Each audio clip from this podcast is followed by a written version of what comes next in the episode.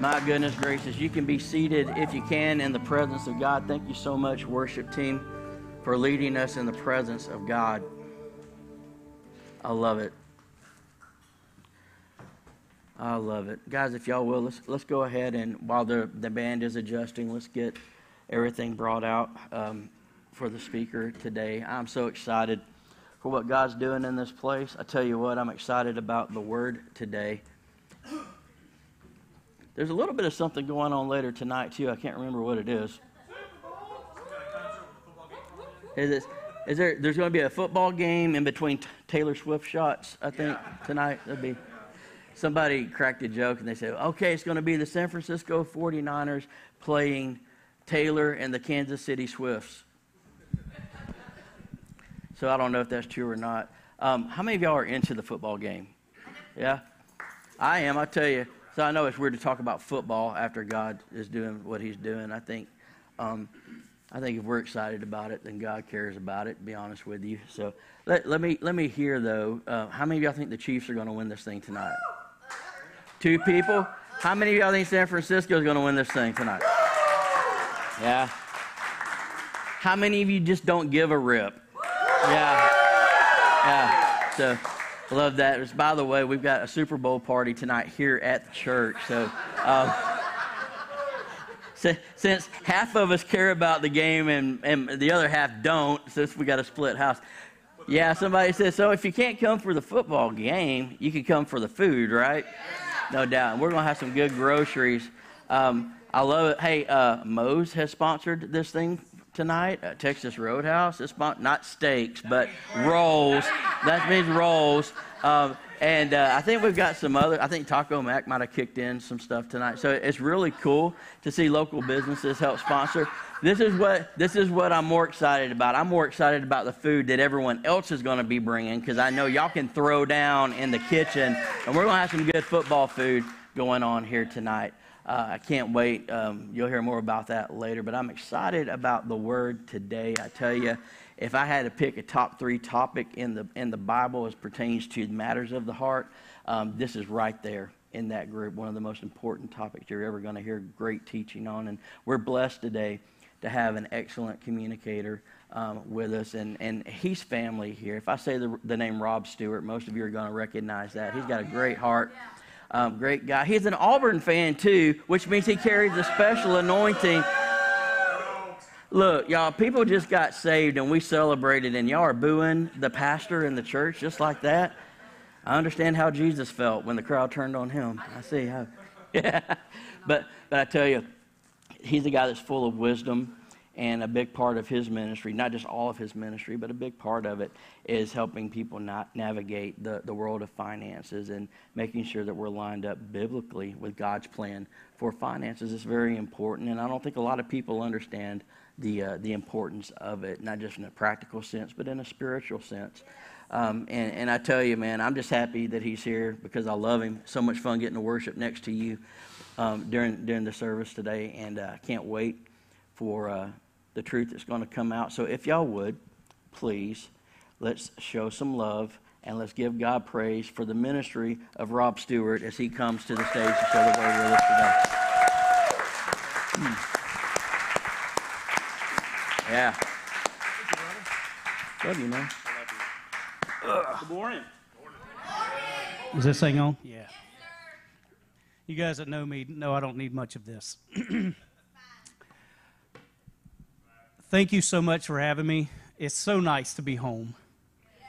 You know, I speak and do this all over the country, but there's nothing like doing it with family and being home with people that when you walk in, you're like, man, I remember being in the altars with that guy.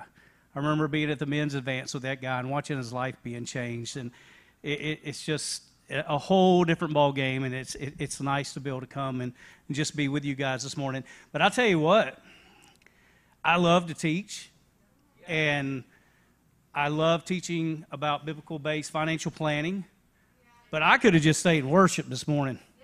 That was awesome. Because one thing I can tell you, and it's sad, that speaking at many places as I do, the Spirit of God doesn't move like that in a lot of them. So when you get in the water like that, it is so refreshing.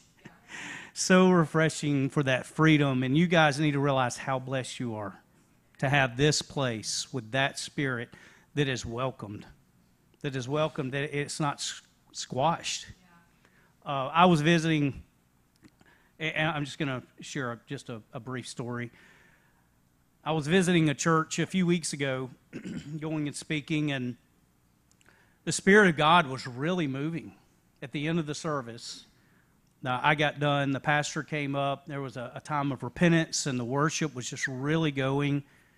And then all of a sudden, the pastor came back up and told everybody to be seated and dismissed. And I mean, the Spirit of God was moving. And I looked at my watch, and it was 11:59. And my heart just broke. It just broke. Like, that's not what it's about. We can't put God on a time limit. Even though I know I'm kind of on one. I don't want to mess y'all up getting your favorite seat at Golden Corral. So I do have a lot to cover this morning. But let's go to God in prayer. Lord, Heavenly Father, we just praise your name this morning, God, and we just thank you for being in your house and being able to worship you, Lord. Thank you for the opportunity to sit at your feet today, Father. And just thank you for your blessings and worship you for the God that you are in our life. Father, right now I pray that you would just break all of us, take away all pride. Father, that you would open our minds and our hearts, not to condemnation, but to conviction, Father, so that we can be better servants to you, so that we can be better stewards to you, Father. Lord, right now I give myself to you, Father. Less of me and more of you, Father. God, let this time together be all about you in doing your work and being better disciples for you, Jesus. We just give you all the glory and honor in Jesus' name.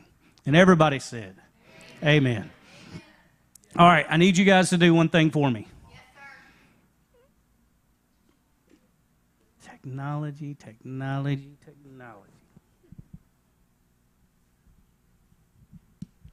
Let's see if that works. That works. All right, so I have my stuff here. You have your stuff there. If I'm talking about something that's not there, say, Rob, turn the page. Because sometimes it gets a little confusing, going, and I get lost. So don't be looking and going, what's he talking about? Let me know, okay? Secondly, I want this to kind of have a campfire-style feeling to it. I want you to feel comfortable asking questions or interjecting a short testimony of something that you've experienced where God moved in your life, because we learn from each other, right? It's by our testimonies, not by mine, by our testimonies that we are lifted up and encouraged, and we need to be there for each other. Now, the reason I have such a burden for teaching about biblical-based financial planning is this is what God called me to do. I didn't ask for it, didn't seek for it. I used to be a diesel mechanic in my prior life. I turned wrenches for many, many years in the Navy as well as Komatsu, and worked for MARTA for 9 years on the bus line. But God had a calling for my life that I didn't see and didn't understand, and He opened doors that I walked through gratefully. And with faith, I left a job with a steady income and benefits and went into a job based on commission with nothing, with a newborn baby. I'm not lifting me up. I'm just saying that's faith, and thank goodness I walked in faith because God started moving when I did. And what we're going to be talking about today with finances has so much to do about faith. We have to have faith. All right, so I'm going to briefly go through this because this stuff doesn't really matter because it's not about me. It's about Him. And we want to get to His stuff. But I do want you to know, some of you who don't know me, I want you to know a little bit about me and where I've been. I've been in the industry for 20 years.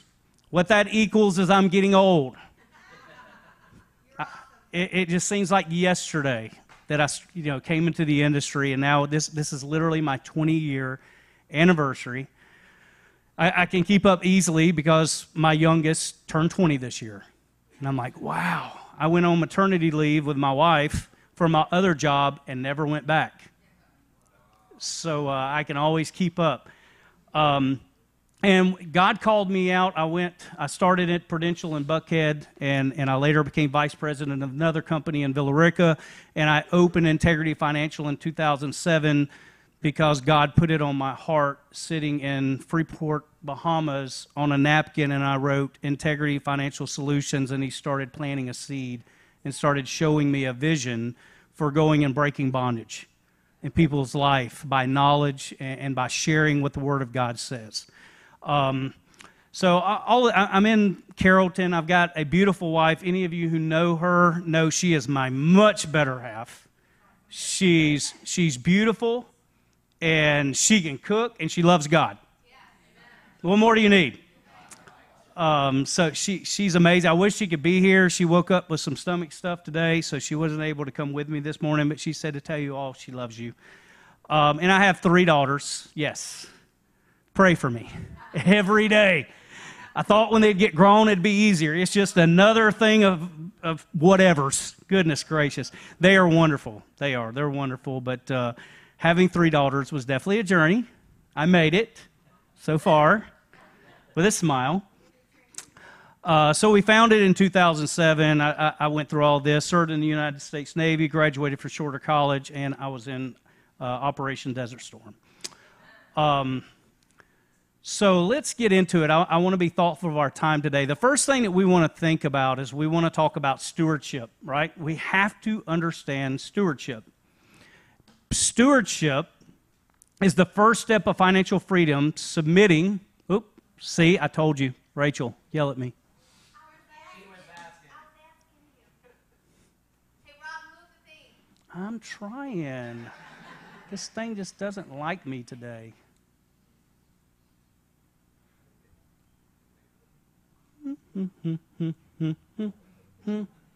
May have to have a flipper because it is on. Yeah, it is on. I just don't have the touch you do. All right, so the first step to financial freedom is submitting to God's authority with our money and material things, planning properly, and making wise decisions. So that's a lot, isn't it? That's a lot. So here's the number one mistake we make. The number one mistake we make is having the mentality that as long as we tithe and give our 10%, that the other 90% is ours to do whatever we want to with. No, it's all His. We are just giving stewardship over that other 90%. And we're still supposed to pray, and we're supposed to ask, and we're supposed to be in communication with God. Just because you can afford to go buy that new car doesn't mean you should. You still need to pray because guess what? He may see that you're about to be laid off 3 months from now, and you don't know that, but He does. And you know, when we pray, God will give you that either peace or that uneasiness. Yeah. That's real. That's a real thing when we pray. God doesn't withhold the answer. He's not trying to trick us. He just wants us to pray and ask, right? So that's what stewardship is about, is understanding that everything we have is His and that He wants us to do well with it. Yeah, so good. All right. So many of you have heard this story before. It never gets old telling it. It's so much fun. Does anybody know who that castle belongs to? Anybody? You've heard this story. All right. So this is the Ayers Castle. Many of you know Pastor Lance Ayers. And this was his family's castle. And, of course, with a castle, you have what? You have a steward, right? The steward takes care of everything, makes sure the taxes are paid and make sure the grounds are taken care of and all of the tapestries are well done. So you have a steward that takes care of it. Well, his castle got repossessed because the steward didn't pay the taxes like they were supposed to, so it got taken away from him. That's an example of not being a good steward, but the principle also applies to us. That if we don't take care and manage our affairs, God giveth and God what? Can also taketh away. He has to be able to trust us with a little to entrust us with what? A lot. See, we know the scripture, but how hard is it to apply it? You know, God talks about money more than any other subject in the Word of God. You know why? He probably knew we were going to have a problem with it, right? It's tough. It's really, really tough. All right, so we must take honor in doing well with the tangible resources God has entrusted to us. That goes along with stewardship. Up there we see tithing and our money. And really what it comes down to is food, clothing, shelter. Those are the things that God promises us, is food, clothing, shelter. And those are the things that we need to take care of first. Because everybody out there is going to tell you, hey, we're supposed to get a piece of what you've got. Not before I feed my family and take care of my shelter. Those are the important things, and we got to keep the important things, right? And stay focused. All right, so what three things keep us from allowing God to move in our lives financially? Number one, greed. The definition is excessive earthly or materialistic desires. In 1 Timothy 6:10, it says, "For the love of money is the root of all kinds of evil. Some people eager for money have wandered from the faith and pierced themselves with many griefs." We've heard that scripture so many times, but I want you to look at it. I want you to look at it. It doesn't say money. It says what? Love. The love of money. Yeah. There's a huge difference between having money and loving money. When money becomes the priority, when materialistic things become the priority, that's when we have wandered from our faith, and we are going to have many griefs. And you know what? That's self-inflicted, because you started chasing the wrong thing. Chase God. Seek ye first the kingdom of God, and what? All these things shall be added unto you. Right? That's what we have to be seeking. That's what we need. Because you know what? I did it. We all make mistakes. In my early 20s, I was chasing the American dream, the white picket fence with the cars, the camper, the house in Gwinnett. I thought I had made it. I was like, man, I succeeded. I was 25 and dumb. All I succeeded doing was getting myself in so much debt that I couldn't breathe, and being stressed and being worried and never having any money to do anything, and all I had was a bunch of stuff that even took me and disabled me from being able to tithe. Ouch. Right?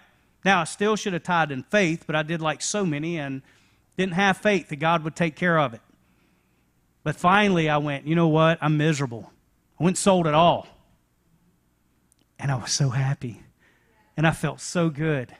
And I was able to give to God, and I was able to do things with my family and have money to do things, and all of that burden fell off of my shoulders because I started chasing who I should have been chasing all along, was God, and not all of that stuff. Because how many of you ever bought things and went, oh, I'm so excited, a new car, yeah! And, 6 months later, we don't care, it's our car. It's our car. It's dirty. Now I got to clean it, the oil needs changed, tires need changed, and it's a burden. I mean, am I wrong? Come on, can I hear somebody? All right, so what's the next thing? The next thing is disobeying God's word. In James 1:22, it says, "But be doers of the word and not hearers only." Now, what are we talking about here?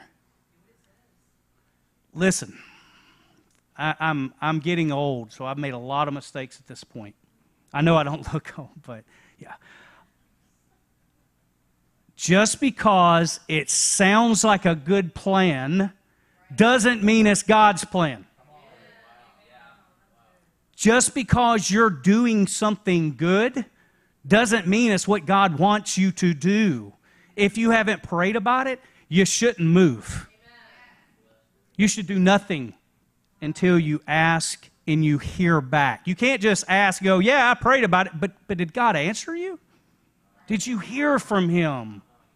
Come on. We got to get smarter, guys, or the enemy's just going to keep getting us. He's going to keep binding us. He's going to keep us in depression and anxiety. He's going to keep destroying marriages. He's going to keep on with generational curses. We got to stop it at some point in time and correct our behavior by understanding what God's word says and what he expects and what he wants. It's really easy. It's not hard. But we just have to have new disciplines of praying and seeking and asking instead of just doing and being reactive to all of the mistakes we made. How many of y'all in here have ever, you don't have to raise your hand, but how many of you have ever made a mistake and then looked back and went, man, that was stupid? And then what would have happened if we had just taken a few minutes to pray about it and then just waited for God to answer us?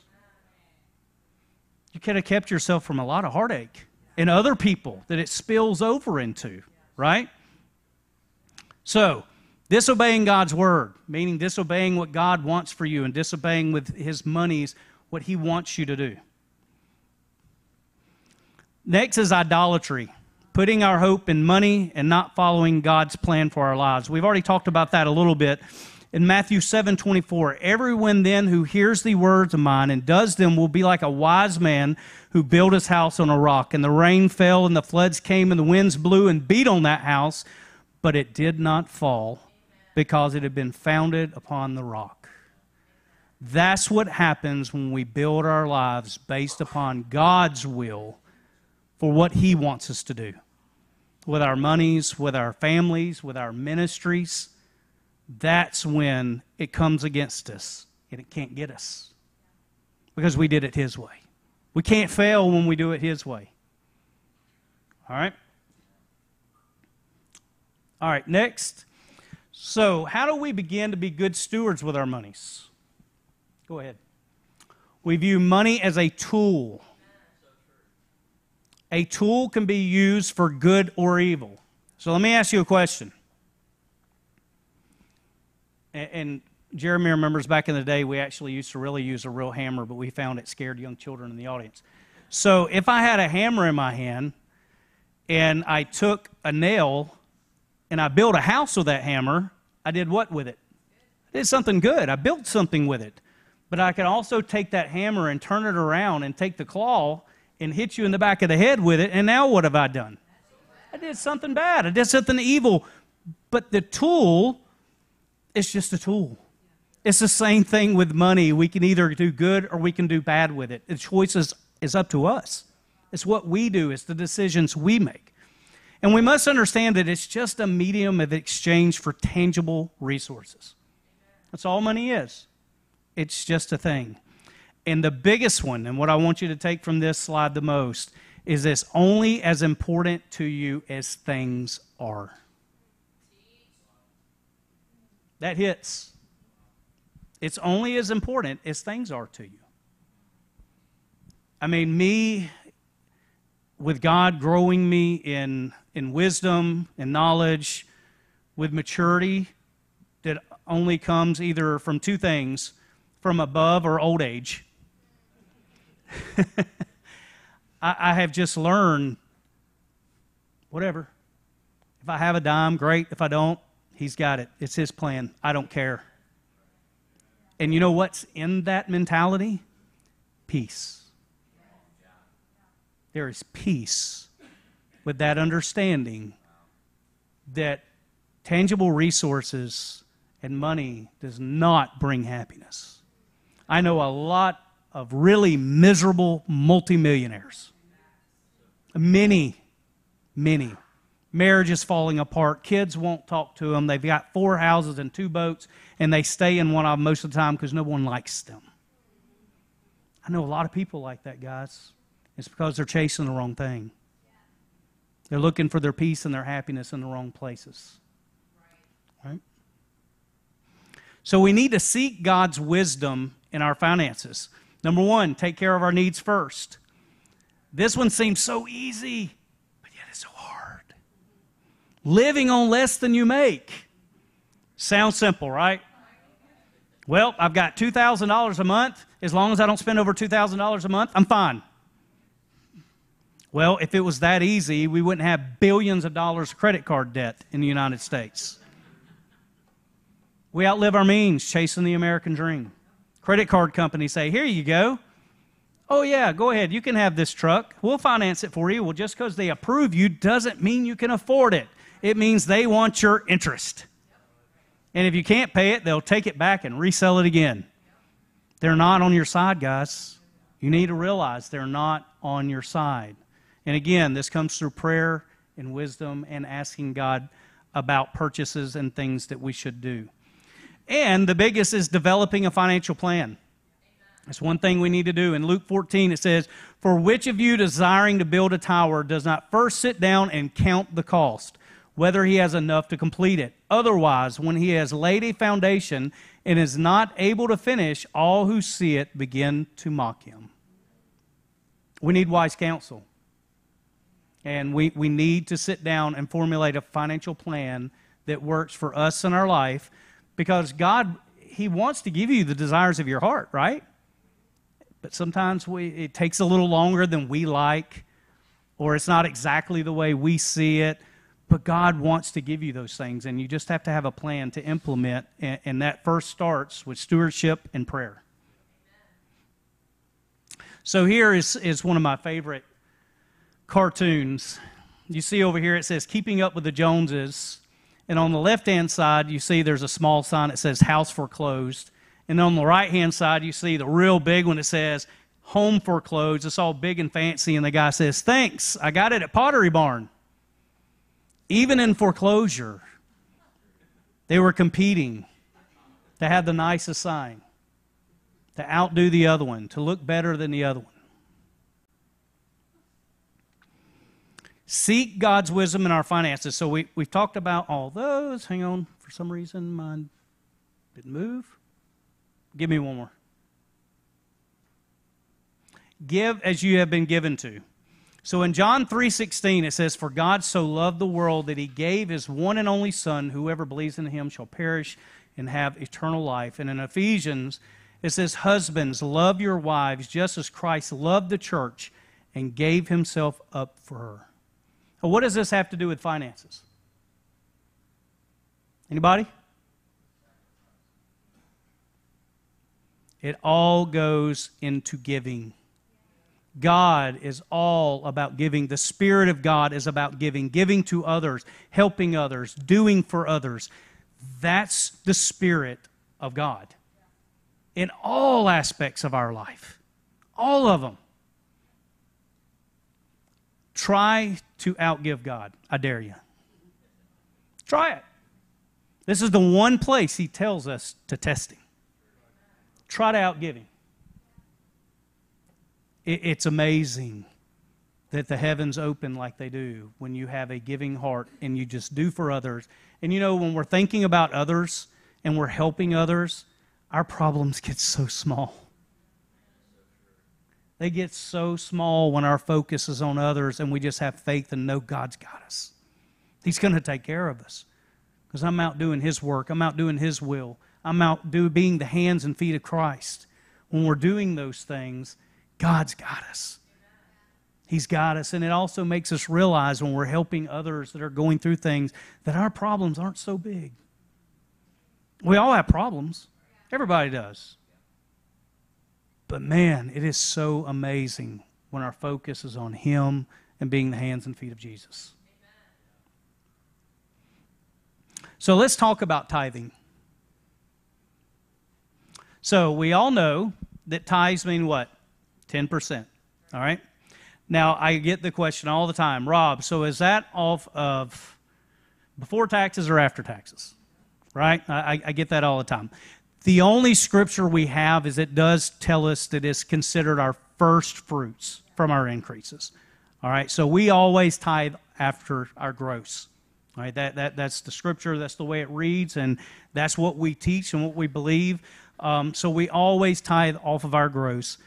And guys, it is so important that we tithe, because tithing allows God to move in your financial life, not because He needs your money, but because it's an act of obedience and faith. That's what it's all about. It's about obedience and having faith in Him and giving to Him, knowing that He's going to take care of our needs. There's so many testimonies of people giving blind faith and going, "I didn't have it to give, but we gave anyway." And then in the mailbox, here it comes. God always finds a way. He's not going to leave you out there. And do you mind if can I preach for a second? All right.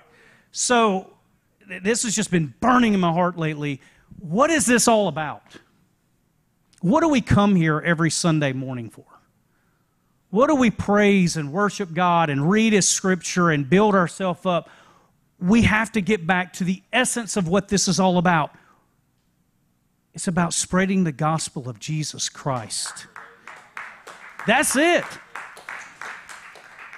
That's what coming in here and worshiping and building ourselves up, it can't be about your own personal salvation forever. You can't keep coming to the altars week after week with the same problem. At some point, you have to take up your bed and walk. He didn't say, take up your bed and cripple over there and strengthen yourself over the next few months. He said, take up your bed and walk. That's healing. That's complete healing. That's what God has for us if we take it and we accept it. That's complete healing. And then at that point, we can start moving our focus to others, because that's what it's about. And that is what, here, in a monetary sense, your tithing is about. Your tithing is to grow the kingdom and to enable to be able to go out and to minister, to have monies to go out into your community and to be able to do things and draw them in and teach them and build them up and send them out.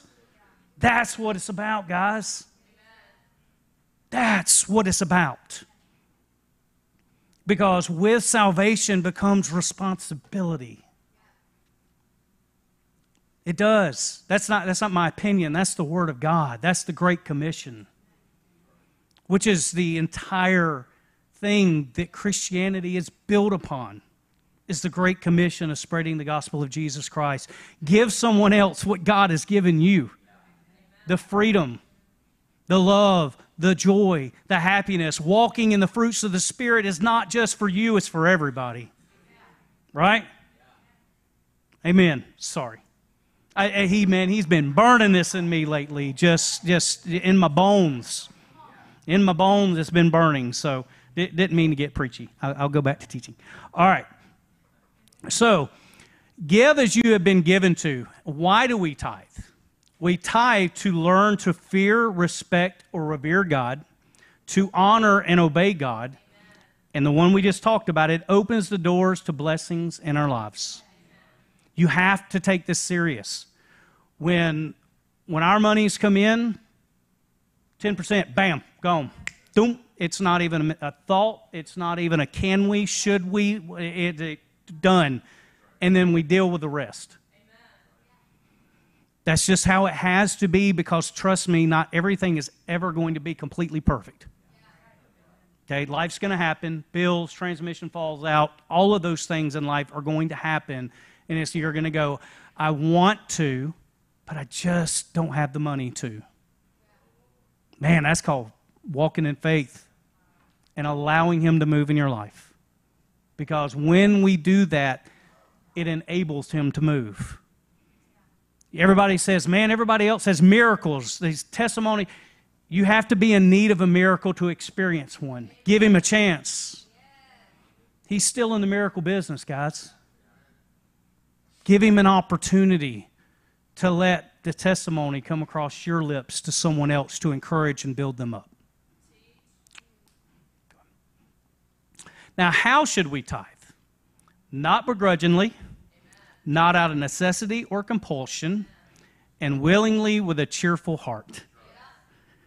So we shouldn't go, oh man, God, I guess I'll tithe. There goes them new hunting boots all morning. Guess I'll get them next season. Hope you enjoy it, God. It's not the way the Word of God tells us to do it.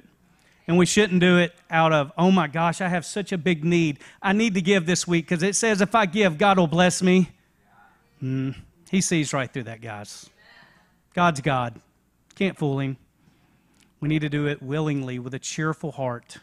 Even if it's the hardest thing you ever did, just do it knowing that He is God. and he will take care of you. Being good stewards and glorifying God in all areas of our financial life is the first step to financial freedom. So let's go on to step two. Step one's kind of big. I know, just so you know, the rest of them aren't quite that big. So let's talk about planning and protection. If at first you don't succeed, just make a better plan. All right? I can tell you now, all of us people that are getting older in here can tell you that any successes we have ever had have been built on many million failures. And you just got to get up and keep going. Learn from it. Get up, dust off your drawers, pull them up, tighten them up, and keep walking. That's all you can do. All right, so let's have a fun time. Let's talk about budgeting. So how many of you in here have had and done a monthly budget before? Let me see a lift of hands. How many of you have worked off of a budget? All right, so how many of you have taken that same budget and crumbled it up into a little bitty piece of paper and threw it in the trash can? About the same number of people. Now, why is that?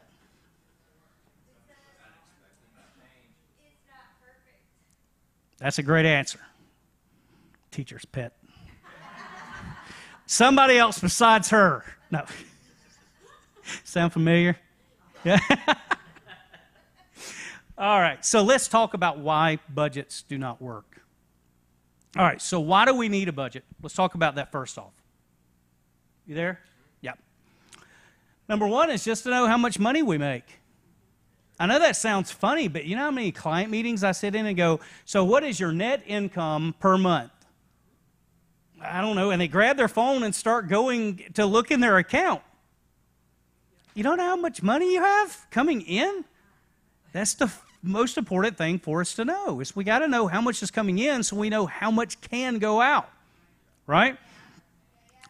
And also, we need one to track our expenses versus our income. Income minus expenses, of course, is our disposable income.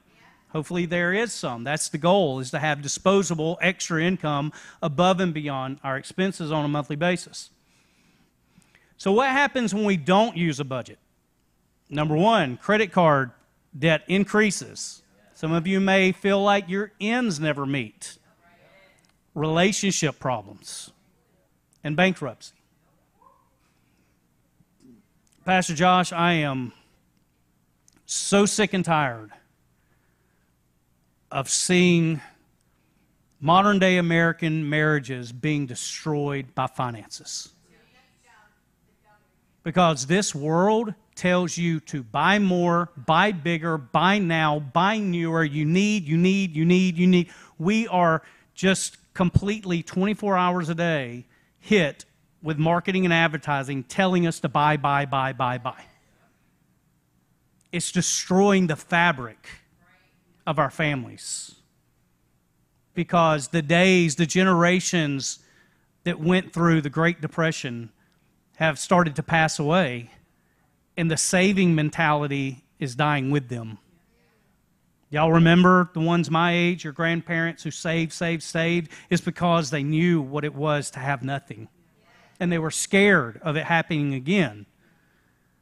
Well, guys, our world doesn't look too much greater right now than it did back during that time. Things are not looking too great. We're just going to have faith that God knows what He's doing, and we got to go through it. But it's not that great, and we need to learn to have a savings mentality again, and to be able to budget our monies and to be able to say no. Again, just because you have money in the bank doesn't mean it's a good idea and that you should go out and spend it. You know? We need to be thoughtful about how God wants us to spend our money. And that, in the beginning of that, is having a working budget that works in your life. Now, who should do the budget?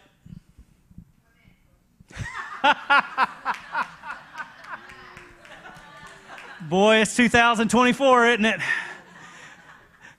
All right, so if you're married, the right answer is both.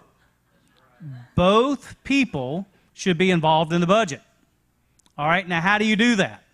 So the person that puts the budget on paper is your Rachel. All right, it's your nerd.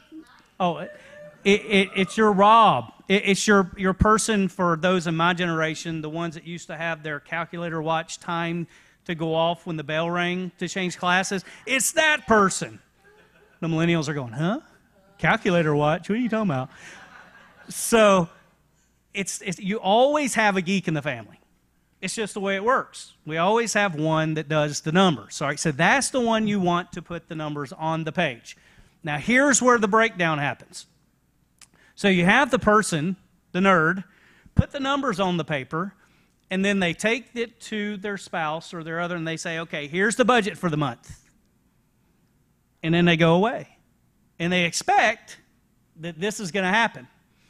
Well, then life happens. And the budget gets ruined. And then the geek turns into a ferocious two-headed dragon. And they go, my precious, you destroyed my precious. What did you do? It hurts. We put a lot of time and effort into that beautiful aligned Excel spreadsheet. It was easy. Just follow it. And you destroyed it. And now all of a sudden, World War III, doors are slamming, crumpled of paper, dunking it in the trash can into the abyss. We failed. Right? All right, so here's scenario two. Scenario two, nerd, budget, beautiful spreadsheet, date with my beautiful wife. We sit down at dinner at the beginning, or actually at the end of the month, and I push the budget, we discuss it, and she has input. They used to be things until we got old, like, oh, you forgot about the ballet recital and the cost of all the dresses we have this month, and you forgot about this, and you forgot about this, and my stress goes up, but we're communicating. And I'm moving things around, and we both put our stample of approval on it, and then we push the budget to the side, and then we have our date. Whole different scenario. Now, that's part one. Part two, speaking to all the nerds in the family. When the budget falls apart during the month, which it will, because life happens, you have to make a budget a livable and breathable thing. It has to breathe with life and understand that things are going to happen, okay? And when those things happen, you have to just kind of move things around. Like, oh, well, we had this $200 expense over here show up, so I've got $200 over here in entertainment. I'm going to move it over to here, and we're going to do a little bit less entertaining over the next couple of weeks so that we can make this happen. So, but it's got to be able to be living and breathing. That's the second thing that people mess up of why budgets don't work, okay? Because life happens. All right. Any questions on that part? All right. All right, just so you know, many of you know now, there are great all types of apps out there to help you with your budget. I still use Mint.com. I just started with it forever ago and have grown with it through the years. I love it because I can go in and set my budget, say, for eating out, and set the budget for the month, and I put an alarm in when I get $100 within that, and it sends me a text message that says, hey, you're getting within $100 of your monthly budget you set on food. And then when someone says, hey, do you want to go out to eat after church? I go, nah, I'm good. I'm going to go home and eat some oatmeal. But it does kind of hold us accountable, and that's good. We should use technology that's available to us out there to kind of help as an accountability partner so we know what's going on during the month, okay? And, you know, if Lori goes and blows out the clothing budget, then I know, hey, I need to go over here and take away money from somewhere else and put it over there to cover that cost. She's not a huge shopper, so I really don't have that problem. Mine is more of the grocery store. She's a vegan, soy-free, organic person.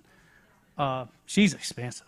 Lord have mercy. My garden's getting bigger. I'm trying to grow more and more of my own food so that we can retire one of these days.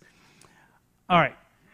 So we've got to make a plan. We talked about that a little bit earlier. Proper planning is vital in order to succeed. In Proverbs 15:22, it says, plans fail for lack of counsel, but with many advisors, they succeed. Amen. Proper planning will keep us from worrying, which is both unfruitful and distracting.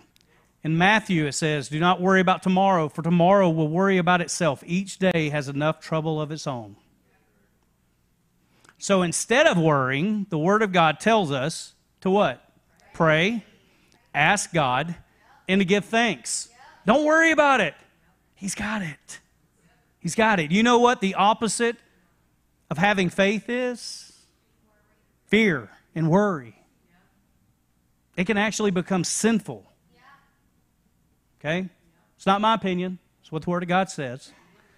So in Philippians, it tells us all of those things. Do not be anxious about anything, but in everything, by prayer and petition, with thanksgiving, present your requests to God. That's what he tells us to do instead of worrying, guys. Worrying doesn't change anything. Nothing at all. Pray about it, asking for the help, and giving thanks for doing it for us. And then walk away and let him do his thing. Let God be God. All right? So one of the things we got to talk about in planning, I'm going to be quick right here just for time's sake, and this is something if you need help with, we can help you, is to make sure we have proper insurance coverage, life, home, auto, health and Medicare, disability. Proper insurance coverage protects your family and estate in case of injury or losses. This is a foundational piece, guys. Life insurance is foundational. You can go and you can save $250,000, and then all of a sudden, if you have a premature death with a lot of debt, that $250,000 is gone.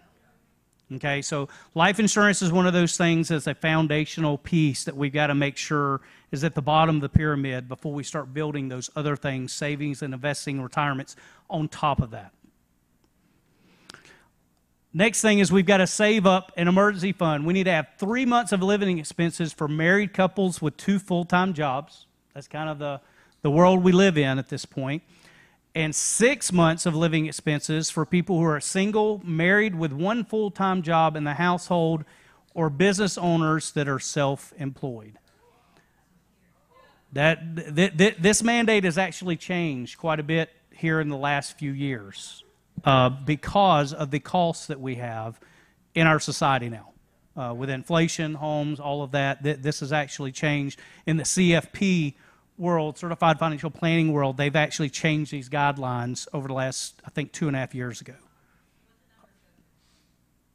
Do I know?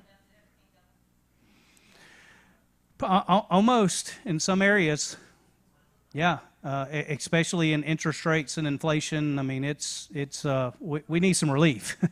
That's for sure. Things are just really expensive. And honestly, I don't even know how young people are surviving coming out of college anymore. I mean, when rental properties are, $2,000 a month, it's like rental is supposed to be the cheap alternative, but you can actually buy cheaper now. It's gotten rough out there, without a doubt. So one of the things that we have to do this for, guys, is this keeps us out of debt. Because it's not when life's going to happen or if it's when. It's going to. So this helps us if, say, the transmission falls out, or the dryer goes out. Then we have liquid monies to go and replace that thing that you need in your home or for your car to get back and forth to work to make money. So we need to have that in an emergency fund, in a savings money market. I tell people to have somewhere around $2,000 to $3,000 to be able to take care of those things. And then on another liquid account, we need to have that 3 to 6 months worth of living expenses for 2 things. Number one, if we get sick and we can't work, or if we get laid off. That gives us 3 to 6 months that we can still pay our bills and take care of everything without going into debt, and give us time to either get well or find a new job. These are our safety nets. These are the things, again, foundational piece. Life insurance, then our safety nets. All right? Plus, we need to have estate planning documents in place also for planning. Your last will and testaments, your living will, your financial power of attorneys. Those are extremely important to have. Okay? This keeps you out of court, if someone is on a machine and the families are fighting whether or not to leave you on life support or take you off. It keeps that from happening. It keeps, especially if you have children under the age of 18, many of you have heard me say this before, in the state of Georgia, our intestate laws, dying without a will, they will go into the foster care system. No questions asked. So you need to have a will in place if you have minor children.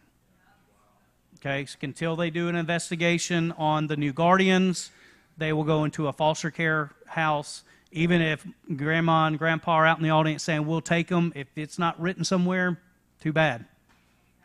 They had to do that because of some abuse that happened to some children, and the other family came and sued the state, and they said, okay, no more of this. We have to have time to do background. So it's extremely important. I can't do wills. I'm not an estate attorney, but we do have an estate attorney that we use. Or you can go online. It's not my favorite thing to do because wills are contestable, but it's better than having nothing. All right, $200 to make sure your kids go where they need to go. It's well worth it. All right, and also having the financial attorney in place is also very, very important. That's if you're not able to make decisions on your own because you're incapacitated.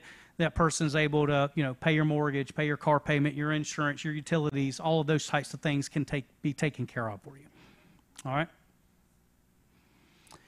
In legacy planning, in Proverbs 13:22, it says, a good man leaves an inheritance for his children's children, but a sinner's wealth is stored up for the righteous. So let's talk about legacy planning for just a minute. Legacy planning is the concept of us, number one, leaving an inheritance for our family. All right, in Proverbs it says that we're supposed to leave it for our children's children. So we're looking at our grandchildren. And part two of that is that we're able to leave to a ministry. Amen. And this is something a lot of people don't think that they can do or don't realize they can do, so it's something we teach. Imagine that you just say you have a $500,000 life insurance policy and something happens to you, and in that life insurance policy you took $50,000 and you put it to your church. Well, when you pass away, do you know how much $50,000 helps infused into a ministry? Amen. That's kingdom-changing stuff. You know, and here's the thing, though, that I've heard. I've had conversations with people. They're like, well, that's $50,000. What if they don't do with it what I feel like they should? Or it's handled irresponsible. There's two things I want to say to that, and I always say that. Number one is you can have it go to a trust, which is pretty inexpensive, and have a trustee that you've appointed over the trust to make sure the funds are being spent the way you feel like you want them to. Now, I'm not talking about being controlling. I'm saying maybe your heart is in youth ministry, and you want $25,000 to go to youth and $20,000 to the children's. And so there's just things God laid on your heart. You can ensure that happens by utilizing estate documents. Secondly, the thing I say to people is that once you have done what God put on your heart to do, you're done. Amen. At that point, that's between that leadership and God. Amen. You are no longer held responsible. All that matters is that you are obedient to what God put on your heart. And this is very, very easy to do. This is something Lori and I have done, and it's literally just going in and putting in a contingent beneficiary on your life insurance policy, going to the ministry or to the trust you set up for the ministry to be able to pay. As you think about it, while you're here alive, you sow into that ministry, right?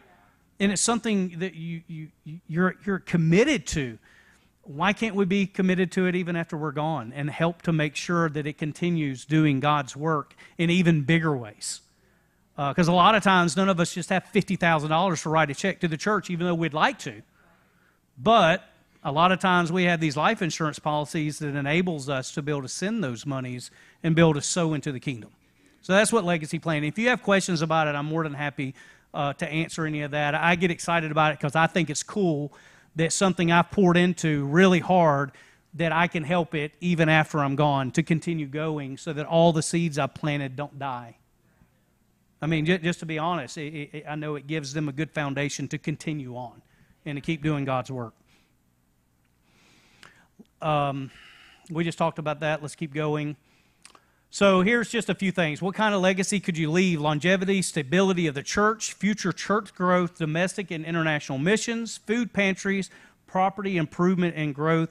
Legacy planning helps future generations of the church thrive in the kingdom of God. Amen. All right. So this stage of financial freedom builds on the foundation of stewardship and sets a course for our future success. Moving on. Debt reduction. So let me ask a question. How much national debt do we have in the U.S. currently? Anybody want to take? No Google. No goggling. No goggling. 32 trillion. All right. How big is that? We're delayed. There you go. $16.9 trillion. That's $51,000 per adult. We're in a lot of debt. That's consumer debt. Consumer debt. Okay, that's not U.S. debt, that's consumer debt. So what does God say about debt? He says, number one, If you borrowed, you should pay back your debts. Yeah. Psalms 37, the wicked borrow and do not repay, but the righteous give generously. We should owe no man anything except to love them. In Romans 13:8, it says, let no debt remain outstanding except the continuing debt to love one another, for whoever loves others has fulfilled the law. We are ruled or enslaved by the lender as long as the debt remains unpaid. Proverbs 22, the rich rule over the poor, and the borrower is slave to the lender. So as you can tell, God has some pretty strong opinions about debt, and it's something that He doesn't want us to be in. And here's the great thing, guys, and this is another chance to pause just for a minute. No matter what mistakes you've made in the past, no matter what we've done, no matter if you feel like you're in a hole you can't get out of, we serve a big God that can find a way. You just have to be willing to do it. You just have to want to have that life that's debt-free and be willing to make sacrifices to do it. And we have some great debt reduction strategies. I mean, we can get you out of debt faster than you realize. And that's one of my favorite things to do, because I can literally see hope restored in people's faces when we show them, look, if you do this, this, and this, this is where you're at 6 years from now. And they're like, wow, I didn't think I'd ever get out of debt. Oh, you can. It's just something we have to purposely go after. And then that frees money, and there's freedom to that, freedom for you to do, freedom for you to give. So let's talk about debt realities. $5,000 worth of credit card debt with a 24.99%, which is a little on the low side right now, interest with a $125 a month minimum payment, ends up for 87 months, 7 years and 3 months is how long it's going to take for you to pay that off, and you're going to end up paying $5,854 in interest, so you're going to end up paying $10,854.60 for $5,000. So is that good for you or good for them? It's good for them. That's why they're willing to say, hey, here's this card. Go have fun. Because we're hoping you can't make your payments on it and you just make minimum payments. Because then we're just going to make more and more and more. All right, you've got to understand the game to be able to play it. And the game is get out of debt and don't go back into it. And we can help you do that. All right, debt solutions. Always strategically make payments larger than the minimum and follow debt reduction strategy customized for your specific needs. And don't spend money you don't have. It's simple. Don't spend money you don't have. I know it seems simple, but it actually is that simple. And a lot of times we justify it through our kids. Come on. Don't get mad at me. Don't throw me out. But it's true. We're not doing it for me. We're doing it for them. But you didn't have that $8,000 to go to Disney. You didn't have it. So we should have done it. Sometimes it's called saving. Saving. Well, we're not going to do it this year, but let's save so many dollars a month, and let's go next year. And let's pay in cash. And let's go have a blast and not have to worry about it. Now you've done something for them and something for yourself. All right? And something for God, too. All right? Rather than lend, God tells us to give cheerfully without expecting anything in return. Give to the poor to help their needs. And here's a big one. Give to our enemies. Woo! Yeah, we kind of read right across that one, don't we? In Luke, again, not my opinion, guys. If you want to be a Christian, we're supposed to follow his word. Well, his word says, but love your enemies and do good to them and lend to them without expecting anything back.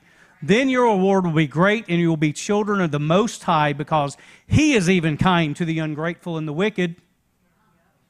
That's a lot. Eat that meat. That's a lot of meat right there, guys. We have to have a giving heart. It's easy to give to Josh because I like him. He's a cool dude. He's an Auburn fan and not a Georgia fan. I'm giving to him. And I know he's going to do the right thing.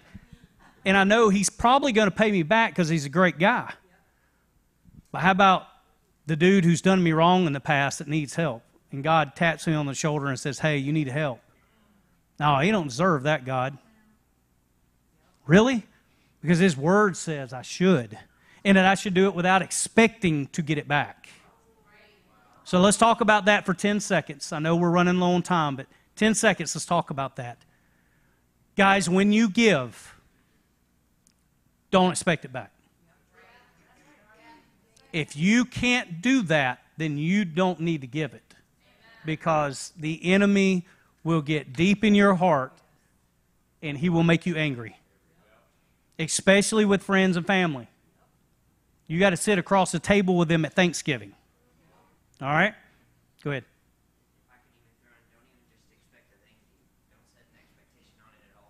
It's true. It's true. One time, Lori and I gave to a family here in Douglasville, actually. It had gone through some stuff, lost everything. It was around Christmas time. Got a phone call about a family in need. I met him at Villa Rica in McDonald's parking lot. I met him up there, and I handed him $2,000 cash for two kids. Now, I'm not uplifting me. I'm telling you about this subject because it's important for all of us. And we chatted for a little while, you know, loved on each other, and it was in an envelope. And he was like, well, you know, he was like, man, this looks like a lot, man. I can't even tell how much is in here. I was like, man, it's a couple of thousand there. It should be able to give you guys a good Christmas. I hate everything y'all been through. And the next words out of his mouth were, man, I mean, you know, we were hoping for more, but thanks. I'm going to be honest with you. I was angry all the way on the drive back to Carrollton. Wow. Because I'm like, are you kidding me? That's more than I spent on my own children. Yeah. You know, I mean, we were thinking, hey, he can buy Christmas, get a Christmas tree, you know, have Christmas. I was blown away. So you are 100% right. But that is to protect you. That's to protect your heart. When you give, and I'm not telling you to tell them, hey, don't worry about paying me back. But just you, in your mind, go ahead and go, well, I may never see this again, and I'm okay with that. Because I'm giving because God told me to give, and then let it go. And just move on, and don't worry about it. If it comes back to you, just say, thanks, God, I appreciate that. And if it doesn't, just say, thanks, God, I appreciate that. You're teaching me humility. All right? All right, so moving forward.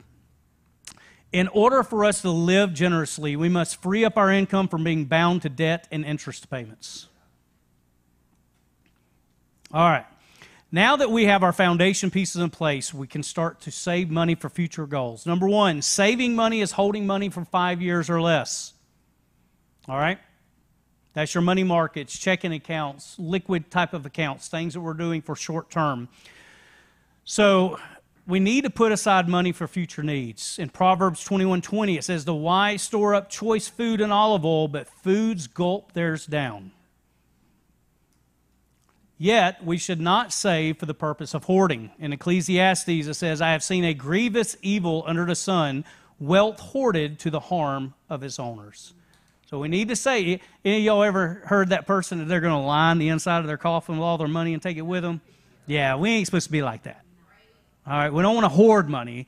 We want to have an open hand policy that where money can come in and it can also go out. Okay, we don't want to be like this with it. We want to have an open hand so God can do what he wants to with in and outs.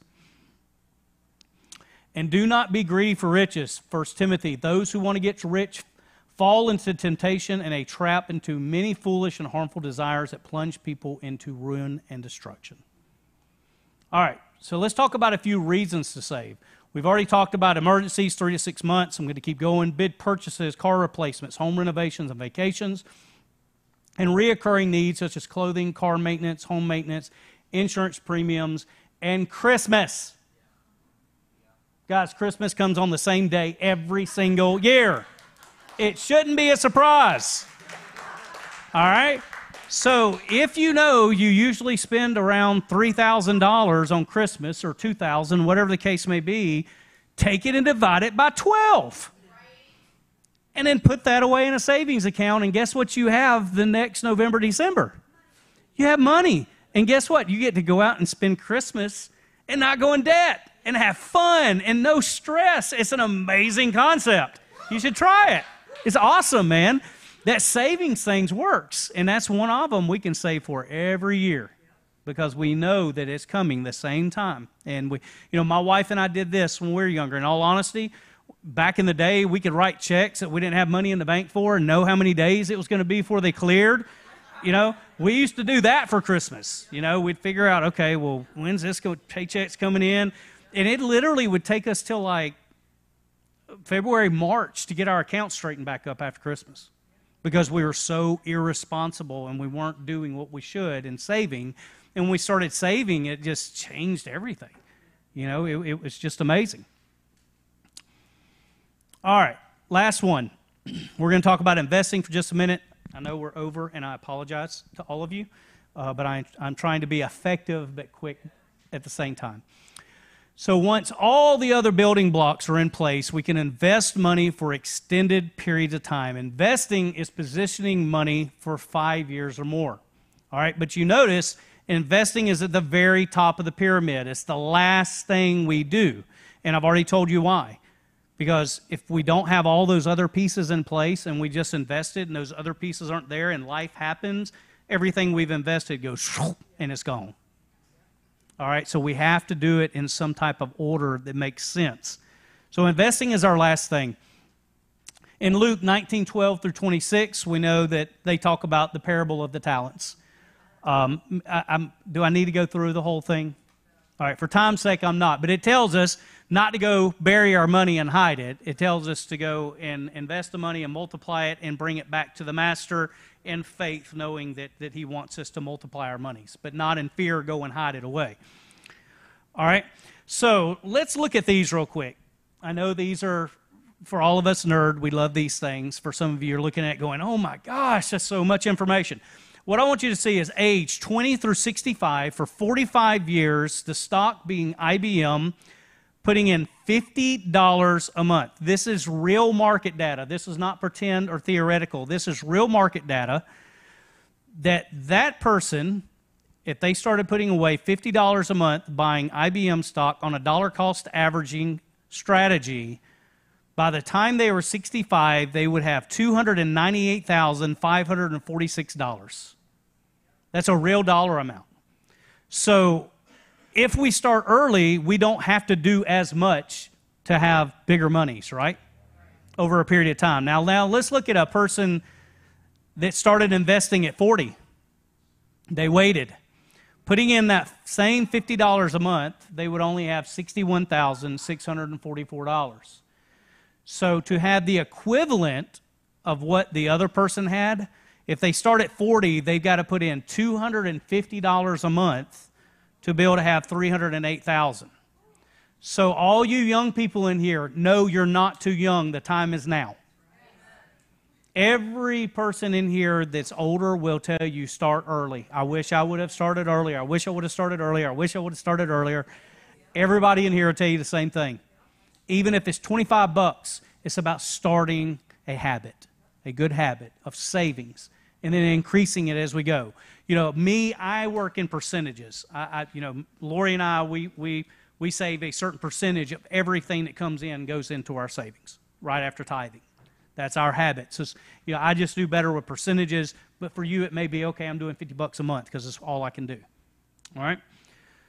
So let's look at age 20 to 65. If they put in $100 a month, they would have almost $600,000 put away at $100 a month. We spend $100 a month at McDonald's, or probably more. All right? I'm just making a point that people say, oh, I don't have the money to save. Yes, you do. Look at where you spend your money at. It just depends on where you want you to spend your money. All right? So let's look at,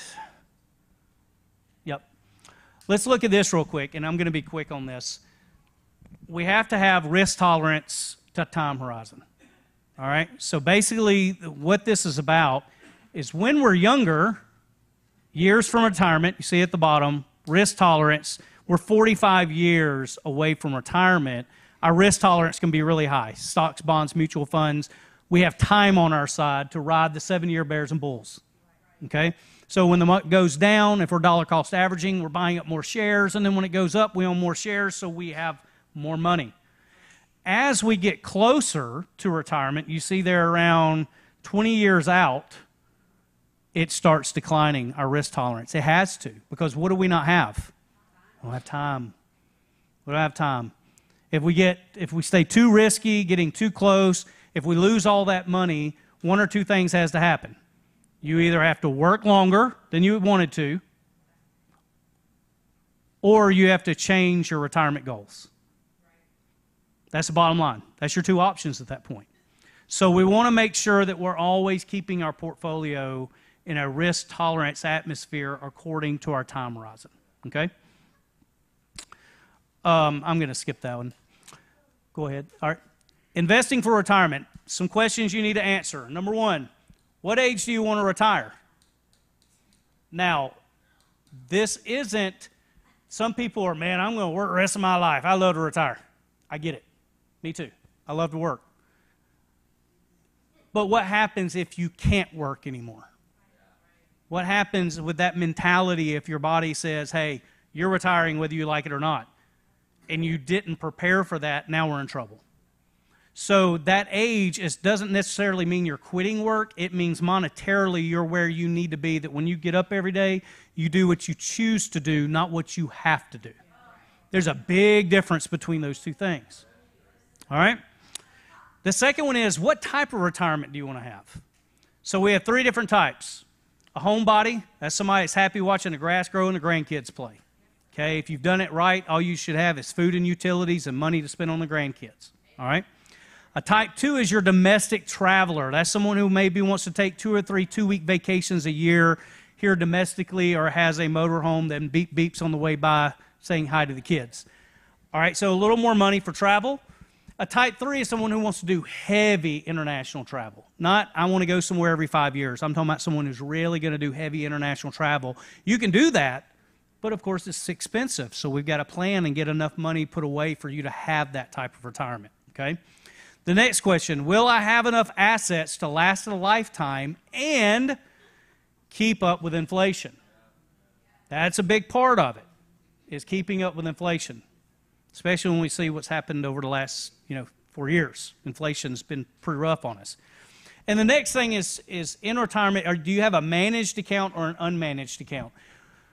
Quickly, we want you to have a managed account. A managed account means someone is watching it, looking over it, making sure it's performing well. They're taking stuff out that's not doing well, replacing it with things that are doing well.